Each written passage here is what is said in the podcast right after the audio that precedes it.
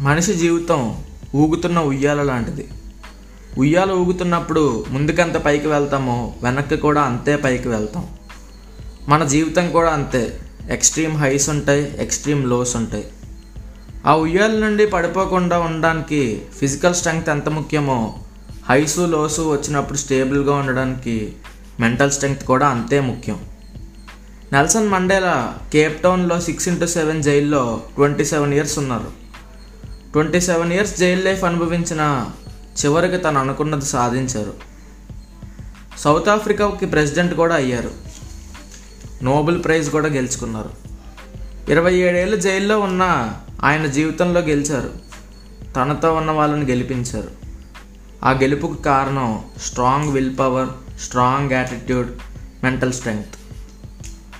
ఆయన ఫిజికల్గా ఎంతో స్ట్రెయిన్ అనుభవించుండొచ్చు. కానీ మెంటల్గా చాలా స్ట్రాంగ్గా ఉన్నారు కాబట్టే జీవితంలో గెలవగలిగారు. ఫిజికల్ స్ట్రెంగ్త్ ఉన్నవాడు గెలవచ్చు గెలవకపోవచ్చు కానీ మెంటల్గా స్ట్రాంగ్గా ఉన్నవాళ్ళు వాళ్ళు అనుకున్నది ఎలాగైనా సాధించి తీరుతారు. జీవితంలో గ్యారంటీగా గెలుస్తారు. గొప్ప వాళ్ళంతా మెంటల్ హెల్త్ కోసం హిమాలయాలకు వెళ్ళి తపస్సు చేయరు యాగాలు యజ్ఞాలు చేయరు. వాళ్ళు చేసేదల్లా వాళ్ళతో వాళ్ళు సమయాన్ని కేటాయించుకుని వాళ్ళతో వాళ్ళు గడపడమే. వాళ్ళని నియంత్రించడానికి రూల్స్ అక్కర్లేదు. వాళ్ళని డైల్యూట్ చేసే విషయాల నుండి వాళ్ళని వాళ్ళే స్వయం నియంత్రణ చేసుకుంటారు.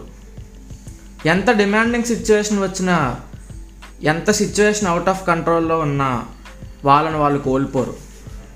వాళ్ళకి అప్పగించిన పని ఎంత చిన్నదైనా ఎంత పెద్దదైనా వాళ్ళు హండ్రెడ్ పర్సెంట్ ఎఫర్ట్ పెట్టి చేస్తారు. అందుకే వాళ్ళు గొప్ప వాళ్ళు అవుతారు. చివరిగా ఒక మాట మానసిక ప్రశాంతత కోసం భగవద్గీత చదివితే ఎంత ప్రయోజనం ఉంటుందో మనస్ఫూర్తిగా బట్టలు ఉతికినా అంతే ప్రయోజనం ఉంటుంది.